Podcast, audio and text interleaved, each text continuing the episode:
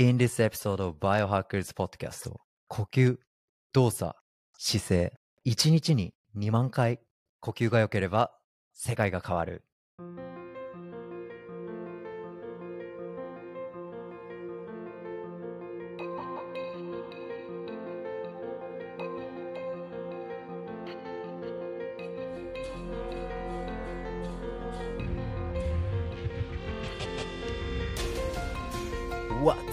What's up, Biohackers? どうもたてきです。大人の健康、保健体育をエデュケーションとエンターテインメントで語る番組 Biohackers Podcast Q&A シリーズは本日エピソード33イエーイバイオハッカーセンタージャパン代表である松田立樹と co-host に愛の弓と書いて歩み生ため歩みさんを迎えてお送りいたします日本一健康科学を深掘る番組バイオハッカーズポッドキャスト。はい今日は歩みさんです。前ー、回の。はいそれお願いします。前回の収録はねアムステルダムと日本うん。ね、えー間でやりましたけど今日は立樹今マサチューセッツ州ボストンです。はい。でとうございます。そんな日米でこう通じながら通じながらで合ってんの？通じて？バイオハッキングの知識をリスナーの皆さんと一緒にアップデートできたらなと思っています。iPhone ユーザーは Apple Podcast Android ユーザーは Google Podcast Amazon Music でも聞くことができます。Spotify と YouTube からは動画バージョンが今た木とあゆみさんが話してる動画バージョン見れますので Spotify のフォロー YouTube ではチャンネル登録 Please subscribe and smash the bell mark よろしくでございます。とか言っちゃってね。はい、お願いしますよ。星5ついただけると、たてき喜びます。ぜひぜひ。はい。まあ、リスナーの半分以上が Spotify で聞いてらっしゃるようなのでね、ぜひ、うん友達や家族や周りの人にシェアして、ぜひフォローお願いします。あたかも前から知ってたかのように、たてきのポッドキャストを聞いて、あ、知ってた？サウナに入るとこういう効能とか、コールドシャワーってさ、みたいな。で、呼吸ってマジ大事なの知ってるみたいな感じ。で、もうドヤ顔でね、もうそのまんまコピペして、その、幸福感染広げてくださいっていうね、はい、無理なお願い。し てますけど、前回はオランダでモイモイした感じですけど、あやみさん、どうですか？なんかアナウンスメントあります？アナウンスメントは特にないんですけど、特にない？最近私、あの、だってもう登山に年末だよ。ね。年末ですね。早い。ね、そう、最リリースさ近登山にれる頃は。で、お登山？してました。おお、うんいいじゃないですか。そうそうそうそうそう。森林浴。うん森林浴。めちゃめちゃ良かったです。この間、神奈川県にある山に、1200メートルぐらいの山に登ってきたんですけど、ああ、そう。めちゃくちゃ良かったです。うん。へえ。いやいやいやいや、まあまあ、山登りにハマってるあやみさんね。そう来年は絶対富士山に登ろうと思ってて。ちなみに、ななみさんはね、セブンサミッターだからね。ね、そうそうそう、すごいよね。そうそうそうすごい、サイドキックが。なんか、ちょっと、たりぎも山登り始めたいな。ああ、ね、ぜひぜひ、ねボストンのや まあ、たてきからのアナウンスメントではですね、はい。まずは、そうそうそう、あやみさん。お願いというか、お聞きしたいことがあるんですけど、来年もおバイオハッカーズポッドキャストのサイドキックやっていただけますか？ああ、もちろん、もちろんです。よっしゃ よければ。たてき振られませんでした。よかった。現地取った、これで。よかったよかった。よっしゃよっしゃ。ね、すごい、ほっこりしてます。まあね、来年はバイオハッカーサミット開催してから10周年で、はい。うで、来年の7月に開催されるヘルシンキサミットは、あ早割チケットが日本語サイトバイオハッカーセンター .jp の方でお買い求めできますというのと、オランダサミットの会場からアナウンスした東京サミット、来年の10月、うん。詳細はアップデートあり次第報告させていただきます。なので、ウェブサイトやバイオハッカーセンター .jp のソーシャルメディア要チェックで今後ともよろしくお願いします。というのが他的のアナウンスメントです。お願いします。すごい。来年いよいよ日本でやるんですね。そうですね。なんかいろいろあって、もうね、うん、めちゃくちゃ忙しいです。そうですよねなのでね。、はい。今な生収録聞いてる方たちは、これがね、年内にアップできるように、たてき、今から頑張りますということで、そんなね、忙しい中で、ふとね、あれ、いつで、2日前だっけ？あやみさんと、うんポッドキャスト何話そうかって、忘れるところでしたよ。ね。で、そういえば、あゆみさんが息吐けないっていう話。あ、そうだ、呼吸だって。うん。なんか、私そう、息をね、長く吐くのが苦手っていうことを、まあ、うん数年前、初めてヨガやった時に、ヨガって、やっぱ呼吸に集中するじゃないですか。はいはいはい。で、深呼吸してくださいみたいな。吸って、吐いて、みたいな時に、はい。なんかね、こう、吐くのが、こう、ヨガって他にもいるじゃないですか。他の方。うんなん。か、え、私早く終わっちゃうみたいな。そんな長く吐けない。っていうことに気づいて、うん。もうその時は初めて気づいた。って感じで、なるほどまあ。何回かヨガとか深呼吸とかやってもまあ、昔よりはね、ちょっとできるようにはなってきたけど、うん。なんか難しいなっていう感じですね。いや、気づけたってめっちゃいいことっすよ。うん。うん。いや、まあ、どっちかっていうと、呼吸が浅いタイプなんですよ、そもそも。はいはいはい。OK です。うんもうね、もう大解剖しちゃいましょお 願いします。でもそういう方いると思う、多分。きもう気づいてない方もいると思うけど。もうそう、そうなんですよ。そうですよ。うんね。うんだよ。ということで、本日のテーマ、呼吸です。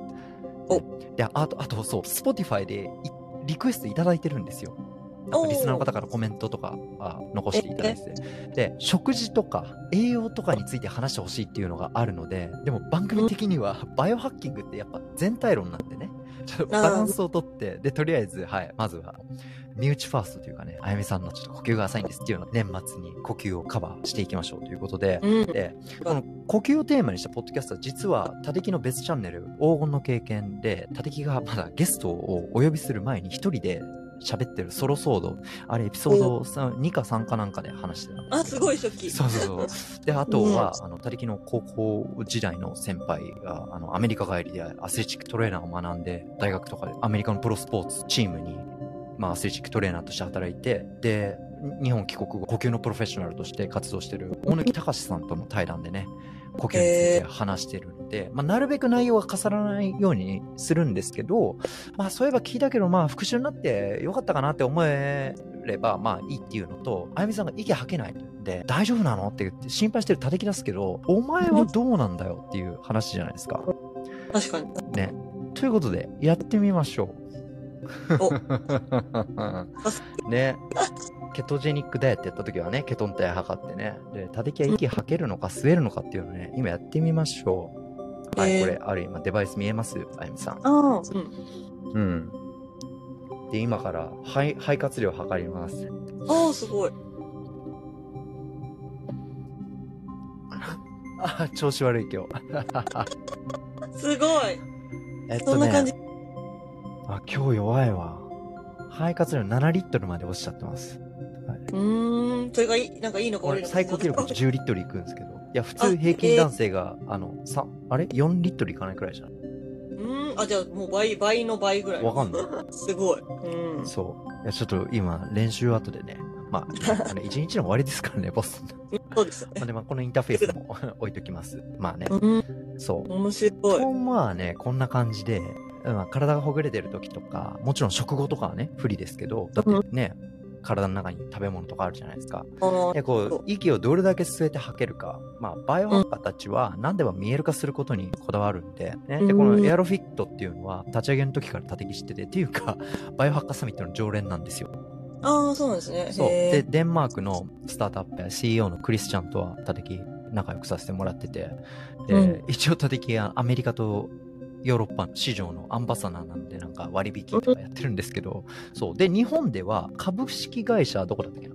えっと、ここにアウトラインなんですけど、株式会社青色さんっていうところが、あのエアロフィットのその本社デンマークと、なんか、日本総合代理店みたいな感じで、はい。うん。やってるみたいなので、その、はい、もちろん、ショーノートにリンク貼っておきますので、興味ある方はチェックしてみてください。まあ、こういうデバイスがあるっていう。ね。そうう。で、まあ、これ、たてきの朝食なんですけど、朝ごはん空気っていうかね。ね、空気と、うん水シャワーとか水風呂とかね。まあね、いろいろあるんですけど。う、まあ、息が吐けないことがよろしくないということはなんとなくわかるけど、イメージが湧かないね。で、あとその前後関係とか文脈っていうんですか？あとは背景を理解すると、呼吸に意識が向くと思うので、でん。今回はいろいろ呼吸のエピソード昔やったんですけど、簡単な解剖学やメカニズムをちょっとおさらいしたいと思います。ねお。で、あゆみさん、呼吸を鍛える、呼吸の、呼吸筋って言えばいいのかな？を鍛えるって言っても、まずそもそも肺自体に筋肉はないんですよ。ああ、そうなんだ。うん、うん。そうなんですよ。じゃあ、どの部分が機能するのって話じゃないですか。うん。うん。で、まあ、横隔膜なんですよ。まあ、早い話ね。そう。で、主に横隔膜で、他にも肋骨を動かす、いわゆるインナーマッスルね、こう深いところにある小さい筋肉群が、細かい筋肉いろいろあるんですけど、肺は、まあ、胸の部分にありますよね。うんうん。じゃあ、なんで、腹式呼吸が大事なんだって、こう、よく言うじゃないですか。そういうね。なんかき聞いたことないですか？腹式呼吸してって。うん。いで。腹式ってお腹じゃないですか。うんうんうん。胸の部分に肺があるのになんでお腹式呼吸が大事なんだって不思議に思いません？そう確かに言われてたら、おうん、おおなお腹に肺があるわけじゃないじゃん。確かに。うん、でしょ、そう。えでうん。簡単に言うと、その横隔膜が収縮すると息が吸えるんですよ。で、こうんい横隔膜が収縮すると息が吸える。うーん。あ、まあ、イメージ湧かないじゃないですか。で、ポッドキャスト聞いてる方も、ちょっとイメージをしてほしいんですけど、この、8の字。ね、8の字とか、あと、ひょうたんとか、砂時計みたいな形を思い浮かべてください。で、うんその、う上と下にこうね、ぽっこりなんか、じゃあ風船っぽい感じであるじゃないですか。で、うん。下の部分をこうギュッて握ったら、どうなりますか？上が膨らむ？そう。でしょ、うん。つまりスペースが広がるってこと。だからそこに、そう、胸の部分に肺があるから膨らむ空気が入る。うん、息が吸えてるじゃないですか。うん。そう。で、逆に息吐くと、上の部分をこうギュッて握ると、下のところぷくって膨らむじゃないですか。そう。だからお腹の部分のスペースが広げる。うん。そうだから腹式して、あそうそう。うん。そう。だからこれは、うんいわゆる横隔膜の収縮を意識させるっていうところなの。うん。うんうん。で、だから、その、息を長く吐けないっていう、まあ、あゆみさんも含めた多くの方たちが何が問題なのかっていうと、その、横隔膜が、ストレッチ、いや、ストレッチじゃないな。表現おかしいな。えーっとね、ストレッチというよりかは、横隔膜が元の位置に戻る、なんていうのかな。自然な機能なんですよ。プロセスなんですよ。それができていないっていうことなんですよね。おお、それはもそうそうそう。横隔膜がシューって収縮するから、それで空気が吸って、で、吐くとその横隔膜がこう、元の位置にこう、上下するんですよ。そうう。。うんうん。で、その動きができてなくて、で、まあだから安静時、いわゆる今座って普通に話してるじゃないですか。その時大体うん70%から80%横隔膜がこの呼吸に携わってるんですよね。うーん。で、例えばさっきみたいに叩きがふーってやったりとか、ヨガとかいろんなこうポーズを決めて呼吸するとか、アスリートの方とか、えーヨギとか、あとは妊婦さんが出産するときとか、そういう時になると、その肋骨とか、そういうインナーマッスルを意識した、いわゆる呼吸筋が正しく動いた方がいいよねって話なんですよ。まあ、正確に言うと、息を吐くっていう動作は肋骨が下がって、後ろに行って、で、内側にこう、絞られるイメージなんですよ。うん。息吐くっていうのは。うん。そう。で、これがうまくできてない。そう。っていう話。えー、ねえーそうなんだ。うん。で、その呼吸のところで、その筋肉が使えてる、使えてないとか、なんかいろいろなんかあるけど、じゃあ何が大事なのって話で、ふーって息を吐いたりとかすると、圧ができるわけですよ。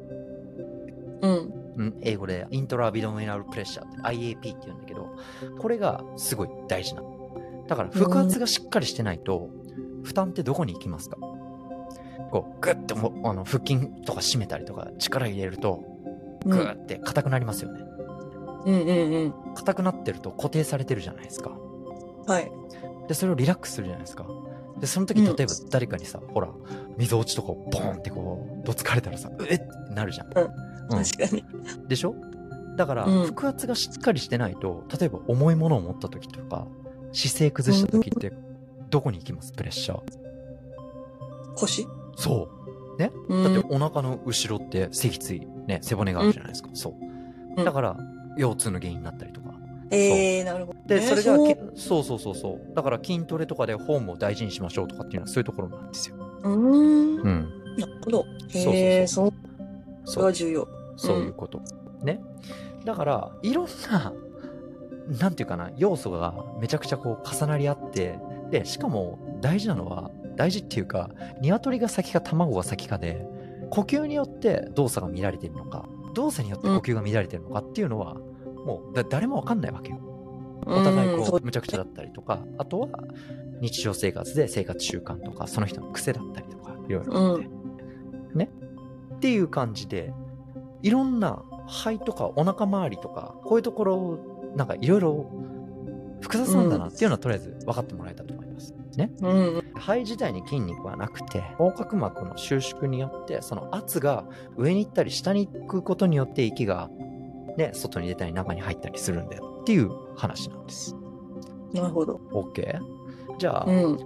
ちょっとこれ、ポッドキャストじゃ難しいんですけど、実践してみましょうか。おうん。今、あやめさん座ってます？立ってます。うん。で、これ、ね全然正しい呼吸法とかそんなんじゃなくて、あの、うん。ちょっと感じてほしいものがあるんですよ。普通に自分が思う中で姿勢正しくして座っていただいて、で、肩を落として、で、両手をこう、ちょっとこの胸骨の下あたり、水落ちくらいに置いて、で、何回かちょっと呼吸してみてください。そうです。長くても、遅くても、ゆっくりでじいいです。リスナー皆さんも今ね、聞いていらっしゃったら、ちょっとやってみてください。で、今、呼吸をしながら、あなんか意識しなくてもなんかリズム普通に、あ、私呼吸してるなっていうところから、意識をだんだん骨盤に持ってってください。骨骨盤。吸って吐いてってしてるときに、骨盤どうですか？動いてます？動いてませんか？どうですか？骨盤は動いてないな。動いてない。けど。うん。まあ、骨盤？うん。まあね、これってね、先に説明しちゃうと変に意識しちゃうからあれなんだけど、解剖学的に見ると、横隔膜と骨盤っていうのは構造上お互いに影響し合ってるんですよ。ええそうなんだ。うん、そう。だから、呼吸してる時に横隔膜の動きっていうのは、このペルビックフロアっていうんだけど、なんだっけ、日本語で。骨盤底筋っていうのかな？底ってあの、はいそう、そこ、そこって書く。うん、そう。うんだから骨盤の下にある筋肉うーん。に、あの、横隔膜と連動してこう、動いてるわけですよ。うんうんうん。まあ、だからつまり、第三次喫煙してる人は、んあにに第三次喫煙わかります？サードスモーク。座る時間が長い人、今もうサードスモークって言われてるんですよ。ええそうなんだ。ちなみに。日本人は世界一座る時間が長い。ちょうどそれ見た、最近。うん。ぜひ、サリーチェアをボヤバカセットジャパンで思ってください。確かに。でも本当座りっぱなしが寿命をね、縮めるんですよね。いや、ほんとそう、ほんとそう。ね。まあね、あのね、せっかくなんかいいこと言ってたっぽいのにね、なんか変なビジネスチックなこと言ってね、もうドミノガラガラガしちゃうみたいなね、たもうすいません。はい。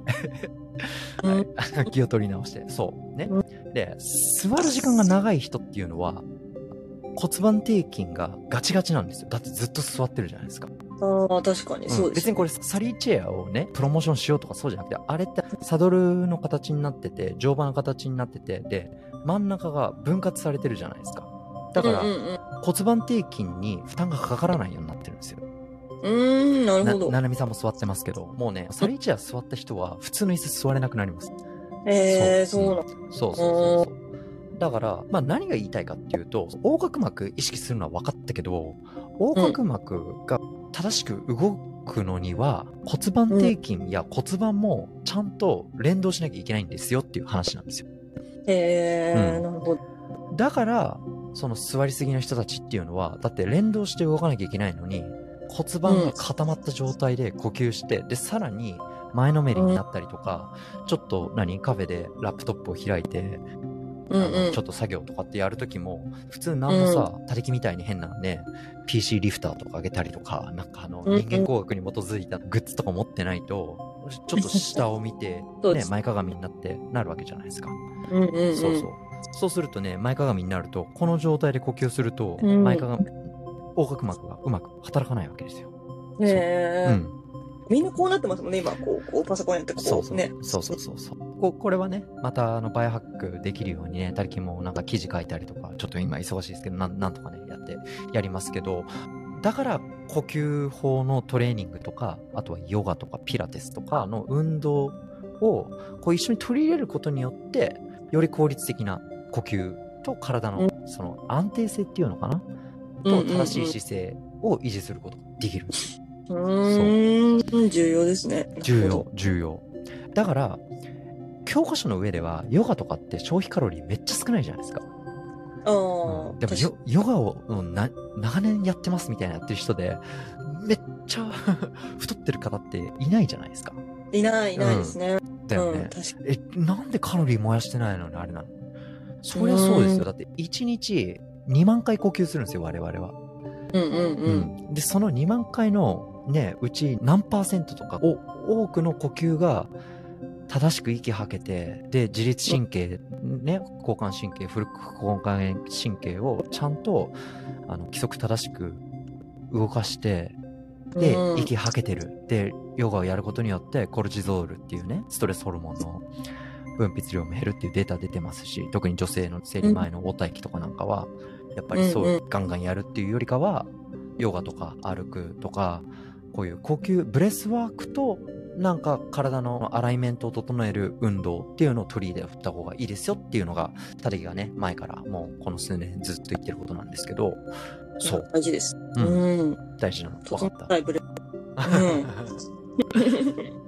これは、小ノートに載っけておきます。実践ポッドキャストでやるの。は難しいの。で割愛するんですけど、皆さんちょっと、ながら作業で今聞いてる人とかっていうの。は、もし、ね、自宅の壁とかがああるうところを見つけて、壁の前に、こううん座って、で、もう、えっ、と、天井を向いてください。ね。で、膝を90度90度になります。だから、たりきが今時、こそう、ここが地面だとしたら、こう、ね、うん寝て、寝て、で、膝を90度に曲げて、で、足を壁に、そう、置く。うん、こねこういう状態か。そうそうそう、90度90度になる。で、うんその状態で、あの、膝と骨盤が90度90度になって、で、足の裏で壁をちょっと押してるじゃないですか。で、うんうんうん。で、それで太ももの裏ですね、ハムストリングスを収縮させて、キュッてこうやると、あの、お尻が軽く浮く状態になるんですよ。もも裏を引き締めると。その、うんうんその状態を維持して、膝と膝の間にクッションかなんかを挟んでください。へえ。で、その状態で、風船、もうアマゾンでも何でもいいです。を、うん。ふーって、風船膨らますのって、長くゆっくり吐かないとダメじゃないですか。確かに。確かそに。うん。で、そのポーズを決めて呼吸しただけなのに、骨盤周りがすごく緩くなったりとか、終わった後、えーってなへーなります。そう。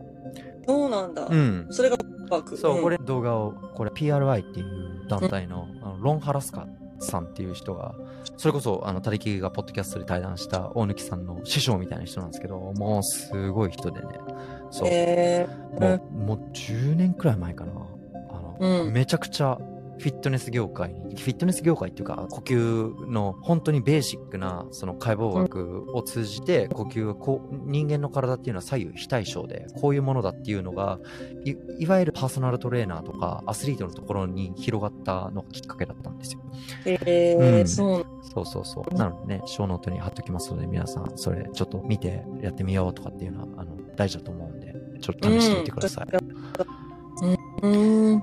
で、まあ、そんな感じでね、呼吸ってただ単に息吸って吐くだけでしょってね。で、そのポーズを決めるっていうのは、要はどういうことかっていうと、ある部分の筋肉は硬直させて、だってそうじゃないですか。この前の部分が、ここの力こぶがグーって出してるって時は、反対側はストレッチされてるわけなんですよ。うんうんそううん。ね。だからポーズを決めてるっていうのは、ある部分の筋肉はギューって使ってて、ある部分の筋肉は伸びてる、伸ばしてるっていう状態なんですよ。で、そこで呼吸をすることによって、呼吸の中の筋肉が収縮したりとか伸ばされたりするじゃないですか。そうしてると、うんその普段使いまくってる筋肉とかが、それで呼吸によって、要は違う部分の筋肉が収縮して引っ張ってくれて、うん。その硬くなった部分がリリースされていくっていう。うん。筋肉っていうのは一回硬直しないと伸びないんですよ。だから硬くなってる筋肉をグーってストレッチするっていうのは無理なんです。うんうんそううんうん。っていうくらい、うまあその呼吸のテクニックっていうのは大事で、たてきも本当自分で主観的に感じて、なんか自分自身をコントロールするっていうのは本当にうん無理で、やっぱプロとかに見てもらって、あの、なんでかっていうと、んじ多敵の中で脳がきっとこれで今バランス取れてるだろうって、世界を作っちゃうんですよ。ああ、へうえ、そうなんだ。そうそうそう。うんだからやっぱりビデオで撮ってホームを見るとか、そう、そうんれ大事だよねっていう話。うーん。タテキのソロソードで一人で喋ってた時に、いもう言ってたんですけど、あやめさん、長寿の人たちってなんか特徴あるじゃないですか。寿命が長い人。うんうんうんうん。で、あるもののサイズっていうか、容量が大きい人は長生きだっていうデータがあるんですけど、まあ、ほんえーほん本日のテーマはあれだからもうわかりますけど、なんだと思いますか、まあ、え、本日のテーマに即すると、うん。はい。そう、肺の許容量が大きければ大きいほど寿命が長いっていうデータが。すごくない？えーえ、それって生まれつき肺が大きいってことなんですか？それとも大きくなるんですか？わかんないけど何かによって。いや、まあ、まあ、なる、なるんじゃないの？なると思うよ。なだって、他的だって、その肺活量が上がるわけだし、そのトレーニングとかによって。うん。そういうことか。肺活量による。そうん。で、ボストンにね、タテキが住んでるボストンから西に車で40分くらい行ったところにフラミンガムっていう街があるんですけど、そこで行われた研究でね、肺の許容量が大きければ大きいほど寿命が長かったっていうデータがね、出て、そう。で、あとこの呼吸といえば、あやめさん、ブレスっていう本があるんですけど、で、この本はマジで面白くて、でえ あのねジェーム、ジェームス・ネストルっていう人がやったんですけど、この人ね、一人バイオハッキングやって、何をやったかっていうと、スーパーサイズ・ミーって知ってる？映画。わかんない。あのねあ、、わかんない。タレギがアメリカ来る、あ、来た直後かそんくらいに出たんだけど、なんか30日間、朝昼晩ってマックのスーパーサイズを食べたらどうなるかっていう人体実験を 自分でやって、それを、そう、マックの。そう。で、それをドキュメンタリー映画にしたっていうのがあるんだけど、でもちろんめっちゃ体重増えて、なんか血液検査して、もう、コレステロールとか、血糖値上がったりとかもう、ね、もう、ボロボロになったっていう意味では、それ、誰が見てもそうなんだけど、でも、それにしても恐ろしいみたいなね。で。うんそれ、の呼吸バージョンをやったのが、このジェームス・ネスターさん。何をやったかっていうと、うん。30日間、口呼吸だけにしたんですよ、この人は。ああ、なるほど。へえ。そう。まあ、良くないって言われますもんね、口ね呼、吸あ、聞いたことある、なんとなく。そう。で、面白いのが、実験後、たったの10日で、10日目で、睡眠時間は一緒なんですけど、うんその、睡眠中に無呼吸症候群になったりとか、へえ。そそうなんう。あとだ、。いびきの時間が増えたりとか、へえで、。さらにおあお恐ろしいのが、もう、高血圧。うん血圧も上がって、ええ、そうなんだ。で、あと、インシュリンレジスタンスも、レポートされた。うんインシュリンレジスタンス、つまりインシュリンがうまく働かないってこと。インシュリンがうますく働かないイコール血糖値がね、あの、高高くなっちゃうってことだよね。うんうんうんうん。そうん。そんな関係あるんですね。やばいよ。で、うんこれ。も口呼吸の主な原因はいろいろあるんだけど、鶏が先か卵が先かわからないけど、例えばね、アレルギーとかで鼻詰まりになって鼻呼吸できない人もいますし、まあ、さっきみたいに姿勢が悪くて巻き型で、うんうんで猫背で息がうまく吐けない。で別にあやみさんが猫背とかそういうんじゃなくて、いろいろなよ要素があるんですよ。で、うんその呼吸の、ゼーハーゼーハーってほら、胸で、肩で呼吸する人いるじゃないですか。んの人たちの典型的な口呼吸ですよね。そう。うん。だから、口呼吸ディスったらキリがないんですけど、うん。だって口で呼吸するってことは、口が開いてるってことじゃないですか。うんうんうんうん。で、だって、唇閉じて、うん。その歯と歯が大きく開けると、うん鼻、鼻の下伸びてなんかさ、ちょっとなんか、怪しい人みたいじゃん。なんか、あやさん今日綺麗だねみたいな感じで、誰きこのだったらさ、ちょっと、ちょっと何この人みたいになっちゃう。やばい人みたいな。やばい人になっちゃうでしょ？そう。まあ、口の周りをの筋肉を使わないから、だから筋肉が衰える。まあ、そうあそうするとどうなりますか？ほうれい線が増えるわけじゃないですか。ねですよね顔がさっ、て話ですよ、そう。うん。ね恐ろしい。そうで、じゃあなんで鼻呼吸がいいんですかっていうと、鼻毛を侮るなっていう話です。そう、鼻毛舐めんなって話。鼻毛が、その、細菌とかウイルスとか、ああ、ホリとかを。キャッチして、だからフィルターみたいに働いてくれるんですよ。確かに確かに。で、さらに保湿効果があるんですよね。だから、うんうん口呼吸の人は逆にドライマウスになるじゃん。ああ、そうですよね。ダイレクトに入っちゃいますもんね。そうそうそうそう。で、冬場っていうのは空気が乾燥してて、風が早いよね。そう。ただでさえ風が引きやすい、そのドライな状態で、ドライにしちゃう環境を自分で作っちゃう。うん。うん。確かで、鼻呼吸するとき、その鼻の空気の通通る道っていうのは、鼻孔とか副鼻孔とかあるんだけど、そこにはあの NOS って言ってね、ナイトリックオキサイドシンセイズって言ってあのシンセサイザーのシンセイズですよ。なんか作るみたいなね。そうそのナイトリックオキサイドを作る酵素があって、ナイトリックオキサイドって、あれは、あゆみさんじゃなくて、ななみさんとか、そのサウナに入る前とか、あの。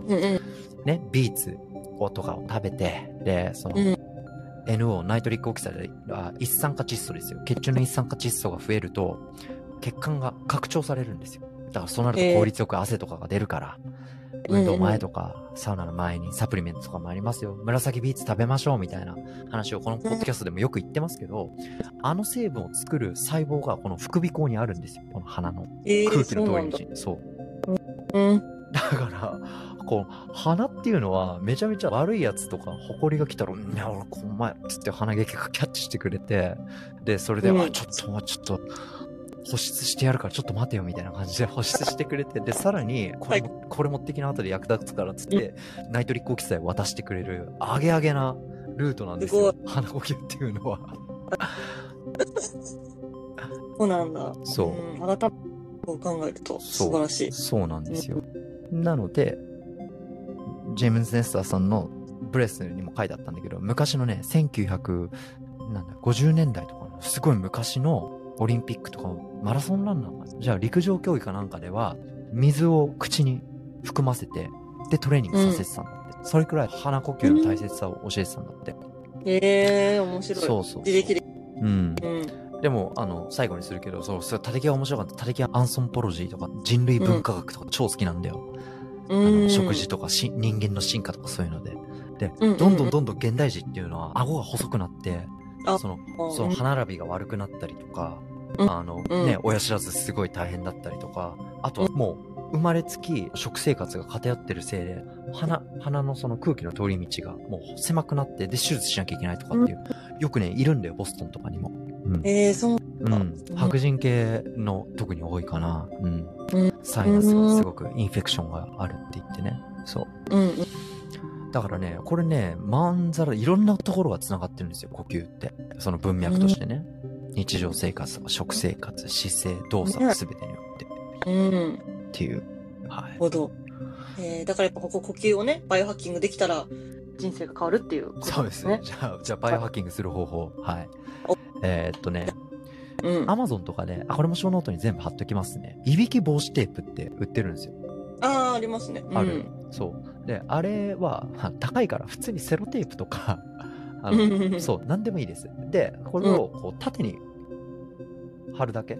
そうすると、こう横からこうやって喋れるんです。うんうんうん。だから何が大事かっていうと、こう、口をこう閉じてあげる、サポートをするだけで、強制的に寝てる間鼻呼吸になるんです。確かに。そうなるほど。うーん。ね。で、あとは、口呼吸してる人たちっていうのは、ほら、よくさ、なんか、間抜けな子とかがさ、授業中ポカーンって口開いてるとさ、どんな感じ？舌がさ、あーってこう、垂れてる感じじゃん。ああ、そう確かに。そう。だからあれって本当にね、体にとってはすごい悪い癖なんだよ。で、ええー、そう。鼻呼吸がしっかりでき,、できてる時っていうのは、舌が、その、喉のこの天井のところにた立つんだよね。特にあのうん寝てる時は。うん。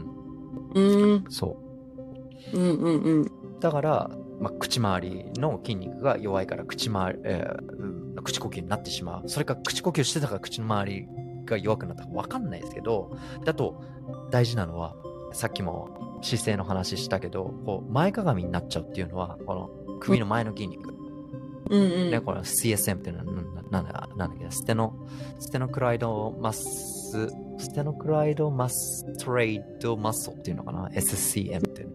ちょっと日本語で何つうかわかんないんだけど、この筋肉が硬くなると、あうんうん顎がこう前に引っ張られるからストレートネック気味になる。ああ、うん、うん。そうそうなんか首が大事みたいですね、やっぱり。そうそうそう。だから、ふかふかすぎる枕っていうのは良くないわけよ。だって後頭部が上がって、そのストレートネックをこう維持するわけじゃん。そうすると、そう、空気の通り道が逆に狭くなっちゃう。うん。でそれはもううんまさにいびきをかく姿勢になってるわけですよ。ああ、へえ。そう。え、私ちなみに枕なしで寝てるんですけど、どう思います？ああ。えっとね、ちゃんとそのアーチとかがあればいいと思うけど、縦木がおすすめするのは、これ、枕が変わると寝れないとかいろいろ人いるじゃないですか。あの。もう誰にでもワークするって縦木が勝手に思ってるのは、ホテルとかね、うん出先で。バスタオルあるじゃないですか。あれをこう、ぐるぐるぐるぐるってこう巻くんですよ。ロールして。それを首の後頭部のところに置くと、ちょうどうん頸椎がちゃんとしたアーチになるんですよ。そう。そうなんだ。うん。なるほどだって。そうじゃん。ふかふかの枕にさ、やると、おでこの部分がちょっとこう、リフトされて、顎がこう下にね、うんうんうんうんうん。引く感じになるじゃん。そう。確かに。うん。まあだから、立木が枕は出張とかいろいろ、どういうところでバイオハックしますかってなんかいろいろ持ち運びできる枕とかあんのかななんかちょっと空気入れたりとかして。でも多分あるかもしれないけど、でもホテルとかだったら、それがおすすめかなっていうのはあるよね。まあ、皆さんね、やりやすいですしね、そそうれだったらね。そうそうそうそう。うん。だからこれね、そうだね、口呼吸対策とか、エクササイズとか、今日話した、えー、タデキの説明した内容の研究とか論文とか全部バイオハッカーセンター .jp のショーノートの方に追加しておきますので、そちらをご参照くださいっていう感じでね。はい。どうですか？で、まあ、うんあとは、ね、呼吸は、呼吸といえば、ウィンホフ呼吸とかさ、ああのうん。なんか、あやみさんたちがよく見るタデキがね、ヨーロッパの氷水の中にこう普通に入ってったりとか。うんそうそうそうそう。で、あとはうん、あやみさんとななみさんにいつか受けてもら欲しいなって言ってた、あるじゃん。あの呼吸しながら、音楽を聴きながら、呼吸をみんなにするっていう。あれ多分ね、あれはホロトロピックっていうんだけど、ホロトロピック呼吸法は結構ね、トラウマを解消したりとか、あとはなんかちょっとクリエイティブになるためにやったりとか、いろいろ目的によって違うんだけどね。そう。なんかちゃんとそのミュージシャンが選曲して、で、で、それちゃんと呼吸のプロフェッショナルがインストラクション行って、で、参加者全員でこう、吸って吐いたりとかして、うん。まあだから、あーじゃあ最後にその、意識した呼吸、えなんか、呼吸の種類をサクッと話して終わりにしようか。うんうんそう。じゃあさっきの、あーじゃあウィンホフは多分みんなググったりとかしたら、しあの、チャット GP とかに聞いたら多分わかると思うから、うんまあねこあの、ウィンホフっていうのは意識した過呼吸みたいな感じね。最初確か30回だったかな。30回やった後に息を止めるっていう状態をする。うんで、一気に急速な呼吸を繰り返すことによると、うん二酸化炭素がどんどんこう体内から出てくわけよ。そうそうすると血液の pH ねアルカリ性とか酸性とかあるじゃないですか。あれのバランスが変化してそれで、うんあの呼吸性あなんつうんだっけなアルカリローシスっていうのかなででうん極度にアルカリ性になってでこの時になんか音楽聴きながらみんなでホロトロピックとかやってると指先がこうちょっとピリピリしたりとかするんですよ。うん、神経がこう、うん、影響を与えたりとか。で、あとは hyperventilation 状態。 hyperventilation っていうのは呼吸をね、意識的にこういっぱいこう吸って吐いてってややると、交感神経、要は興奮するわけですよ。うんうん。アクセルとブレーキあるじゃないですか。交感神経と副交感神経。交感神経が優位になって、ガーって、それこそあのエンドルフィンとかそういう神経伝達物質が分泌されて、こう、うんなんか、活力が上昇したりとか、あとはなんか心拍数とか血圧が一時的に高くなるんですよね。で、そうすると、このポッドキャストでも何回も言うホメオスタシス、恒常性の原理で、例えばサウナに入って汗ガーってかいたら体温が下がっていくじゃないですか。それと一緒で、交感神経優位になったら、その後副交感神経優位になって、すごいリラックスするんですよ。なるほど。そう。で、あとうんはその、その呼吸法をしてリラックスしてる時に、アルファーファ、ちょっとクリエイティブになったりとか、リラックスした状態に脳波がなるっていうのが、まあ、ウィンホフのいいところだったりとかね。ううんうん。あとは、あー身近なところで言うと、さっき言ったヨガとかだと、あの、プラナヤーマって聞いたことないこう、右の鼻、左の左の鼻ってそう。右の、うんえー右が確か交感神経優位になって、左の、うんえー鼻が副交感神経優位になったりとかして、これはね、うん科学的に証明されてるんですよ。あ、そっちで、その左の鼻で呼吸すると、副交感神経優位になる。優位になって、そうそうそう。だからそれをプラネヤーマだと、なんか、交互にやるじゃん。だからあれはバランスを整えてるこれ科学的に証明されてる。えーうんそうなんだ。そう。なるほど。でもこれ本当に片方だけで鼻呼吸ししすぎると統合失調症になるっていう あのデータあるから気をつけた方がいいんだけど。あ、じゃなくてなんか統合失調症になって、で、その人がなんか、確か確かどっちかの鼻だけで呼吸してたってことは後から気づいて、それでなんかバランスが悪くなってんじゃないかっていうのがあったりとかして、そうで、。どっちかが詰まったらそうなる可能性あるってこと？いや、まあでも、であのでも、そこまで至るって相当なそのね、わかんない、どれだけの期間か。それとか、あとえー。周りの環境にあるじゃん。なんかすごいストレスがあるところ、わかんないけど。そう。えあと、タデキが日常に取り入れてるのは、 box breathing と、あとは478と、これはうん以前言ったと思うんだけど、まず box breathing は、ネイビーシールズって聞いたことない。アメリカの特殊部隊。う。知らない、うん。の、それのコマンダーだったマーク・ディバインっていう、ううん。コマンダーが編み出した呼吸法で、海軍特殊部隊が採用してる呼吸法なんですよ。う。もうんすべて4って覚えておいてください。で、これ、縦木が、あの、まあ、普通に、1、2、3、4。で、このリズムは別に個人個人で、2、3、4とか早くしても遅くしてもいい。とりあえず、一定のリズムで、4つのステップ。で、そのステップは、吸って、うん。ホールドして、うん。吐いて、ホールドして、これを4カウントに分けてやる。これだけ。一定に保つっていう。そう。で、これを立木がやってるのが、普通に例えばなんか散歩してる時とか、外歩いてる時とかに、4歩歩きながら、吸って、吸って、吸って、吸って、息止めて、息止めて、息止めて、息止めて、吐いて、吐いて、吐いて、吐いて、みたいな感じでやったりとかして。それをえー、8, 8歩にしたりとか、4の倍数でやったりとか。うんうんうんうん。そうちょっとそうすると、ホールドする時間とか、長く吐く時間とかあったりとか、うんやったりしてる。面白いうん。それなんか散歩しやりやすそそううですね。そうそうそううんそう、全然いい。おこれあのえ、それをすると呼吸が良くなるってことですか？だから一定のリズムをこうコントロールするってことは、だから要は筋肉の動きをコントロールするのと一緒よ。あ、へそうえ、なるほど。筋トレもさ、うんふん、ふんってやるのなんか、えなんとなく良くないっていうのはわかるじゃん。それと一緒で、うんうん1、2、3、4、はい、止めて、1、2、うんうん3、うん4みたいな。そうそうそうそう。うん。だから意識するっていうのがすごく大事。やっぱそうですね。うんそこなんですね。そう。うん。で、あと、やっぱりリラックスしたいっていう時は、あの、478。これが、ハーバード大学のお医者さんが、ヨガのプラナヤマヨガとこうコラボしてなんか作った、なんかうんあの、頭のいい、ね、大学教授とその、歴史あるヨガのコラボみたいな感じで、叩き好きなんですけど、で、これのポイントは、あの、あのアンドリュー・ワイル先生っていうんですけど、そのアンドリュー・ワイルがせが発明したこの478の一番いいところは、まず息を吐き切ったところから始めるんですよ。息を全部はーって吐いてから、4カウントで吸う。で、7カウントホールド。で、8カウントで吐く、吐く、吐く、吐く、吐く。だから、えー、吸うカウントよりも吐くカウントがもう倍だよね。うん。4、7、8だから。そう。それがね、苦手なんですよ、私。長く書くのが。うん、だから、うこれを頑張ってやってみるっていうのが、まあやめさんのあれかもしれないね。何そうですね。そううんやったらできるようになってくるかもしれない。そううん。で、これは寝る前おすすめです。なんか皆さんのルーティンとかにぜひ取り入れていただければと。え、だそ、寝転がりながら、あ、でも。とかでいいんですうん、全然いい。ううん。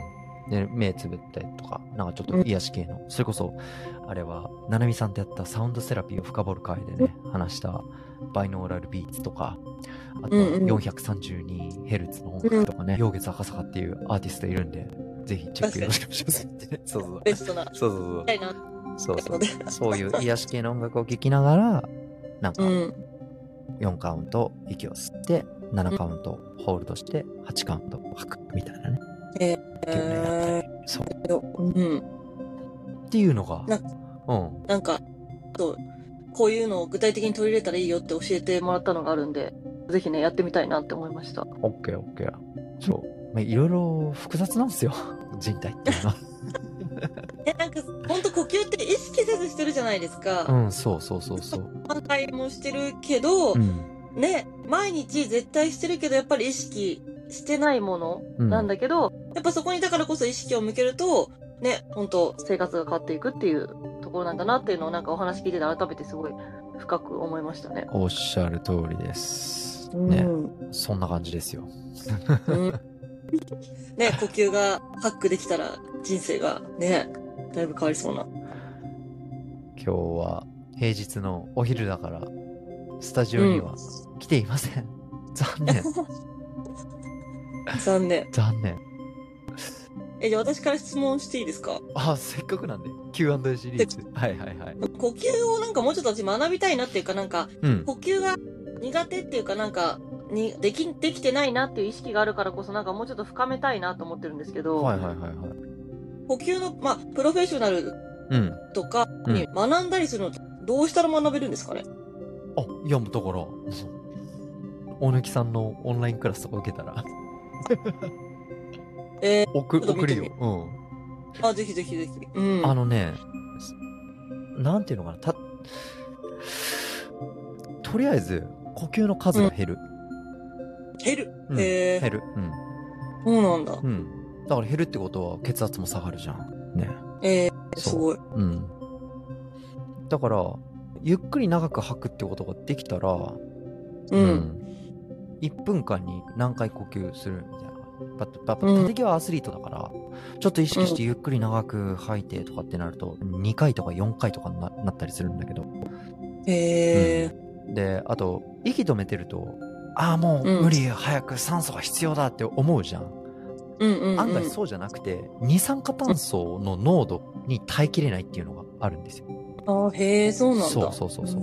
で、そ、それになれるっていうのが、フリーダイバーとかの人たちのトレーニングの仕方。そう。でちなみにフリーダイバーからしてみたら、ウィンホフとか、ハイパーベンティレーションは危険って言われて、他敵あそうそうそう他敵のね、同じ事務所に所属してるアジアチャンピオンのね、ミスズ姉さんに言われたんですけど、そう。うん。ミスズ姉さん、リアルマーメイドって、深海100メートル下まで潜るからね。へえすごいよ、ね。メートルうん、100メートル、そう。へえ、うんすごい。そう、だから呼吸はこうどう学ぶかって、その身内をプロモートするとかじゃなくて、大貫さんがすげえ理由っていうのは、アスレチックトレーナーで、マイナーリーグとか、プロスポーツとかでもいろいろやってきてる中で、アスレチックトレーナーで下手したら、整形外科のお医者さんくらいすごいんだよ。うん。で、あ現場、現場慣れしてるから、そう、卒業するまでもう何百時間っていう時間をやんなきゃいけないみたいな。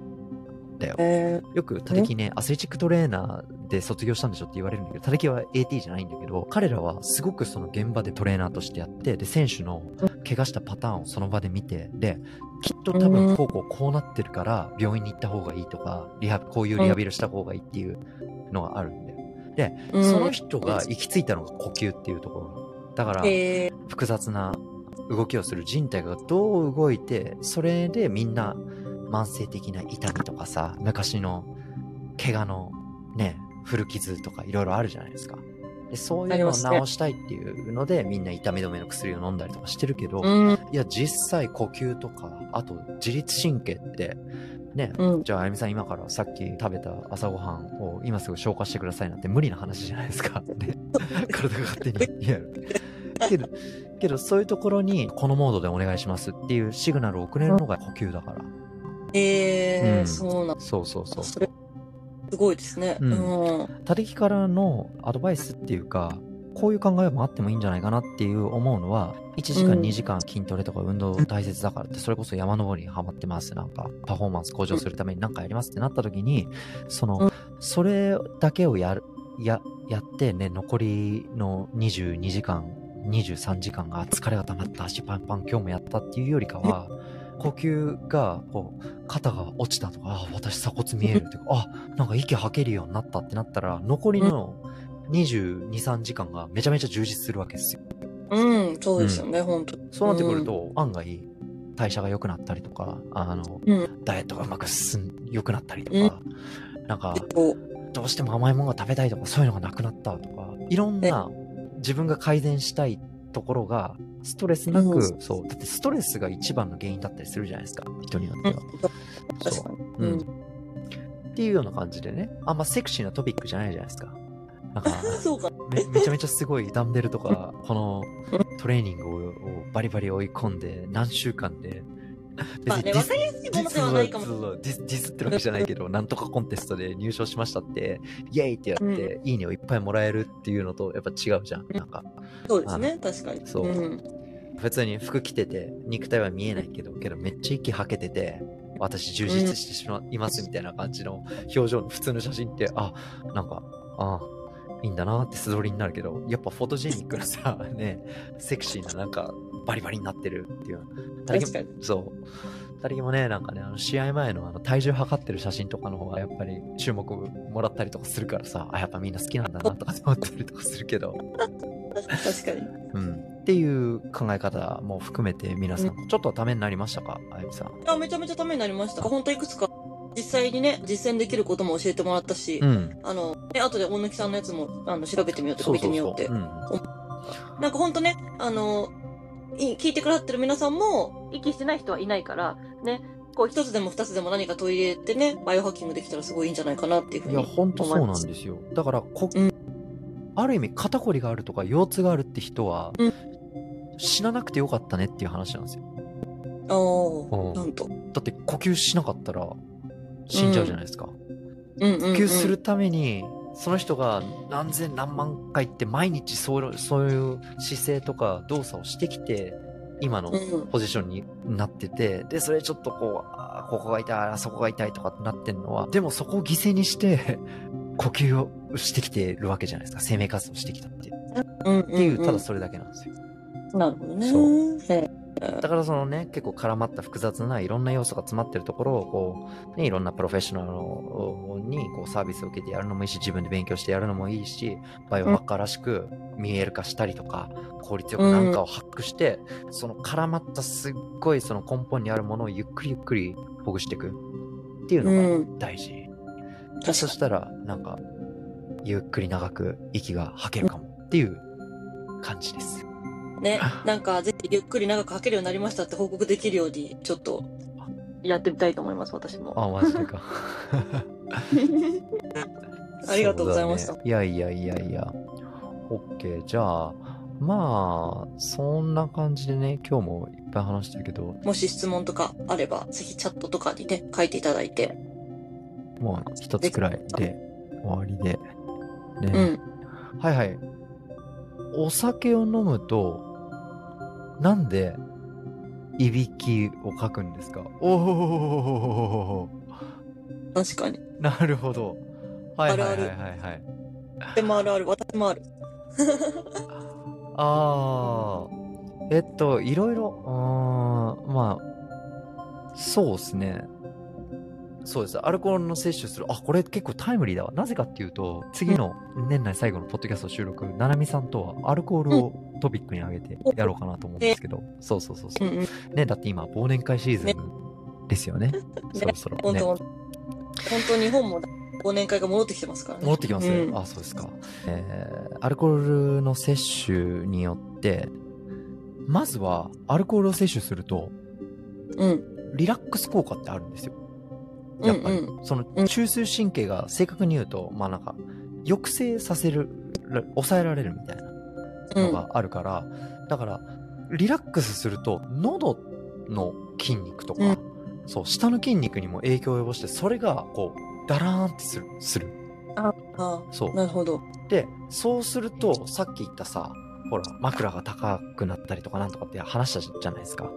あの、うん。軌道が部分的にこう狭くなるんですよ。うん。そうで、舌が立った方が鼻呼吸できるさっき言ったじゃないですか。それができなくなるから、そうです。うん。で、口呼吸になって、なんかこう、みたいな感じにうんなっちゃう。うんうんそう。へえ。で、あとは、パッて叩きが思いつくのは、とアルコールの摂取で、まず、ディープスリープが、深い睡眠がやっぱ減るんですよね。あとは、レム睡眠、ラピッドアイムーブメントって言って、覚醒パターンがあるんですけど、寝てる間に。で、このうレムスリープは寝てる間にその眼球がこう動いてるんですよ。うん。そそのステージのスリープがこう、やっぱ減っちゃうっていうデータがあるんですよね。アルコールが入ると。うん。うん。